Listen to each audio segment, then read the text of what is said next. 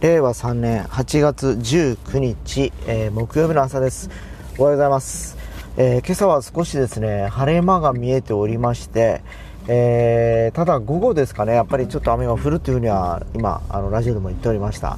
えー、本日の最高気温、えー、まあ、雨が降って今低いんですけど日中30度まではどうやら気温が上がると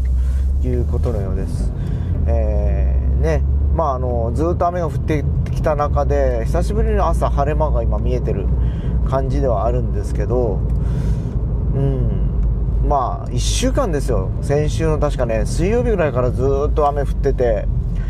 えー、ちょうど先週僕久留米に行ってたんですけどね。昨日もあの、まあ、毎週水曜日久留米に行く案件があるんで行くんですけど帰りのバスがひどく、えー、雨で遅れてた。記憶があります。で昨日は昨日で電車とかもやっぱり遅れててですね、えー、で今朝はまあねちょっとね今晴れ間が見えてるんですけどぽつりぽつりとやっぱりまだ雨が残ってる感じではあるんでまあえー本当夏なんかなっていう感じがします。本当梅雨と言ってもおかしくないぐらいのこの1週間な感じがしますのでまあ今週ぐらいにはもうこの雨の雨抜けるのかなっていう気はしております。ずっとねゲリラ豪雨というかね線状降水帯が、まあ、ずっとこう停滞しておりましてですね。結構雨にやられてましたんでですね。まああのー、今日ぐらいはねまあパラッとした感じで終わってくれんかなと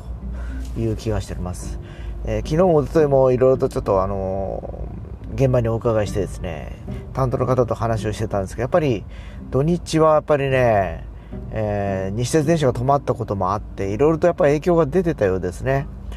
えー、なかなかやっぱね、あの、通常とは違うあの状況の週末ということで、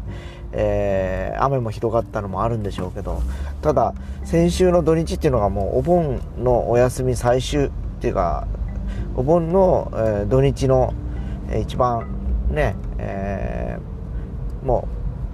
う大人も休み子供も休みっていうような状況だったんですけどその時に結局西鉄は動かない雨はひどい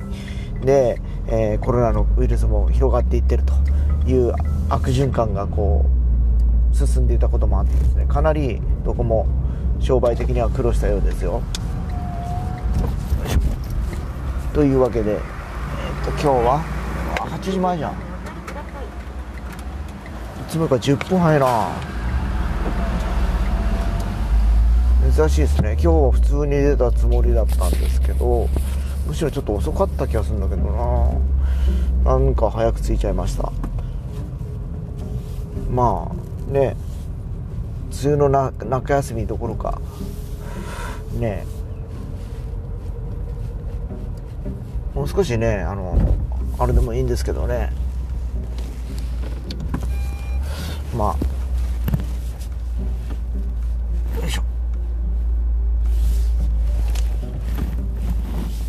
というわけで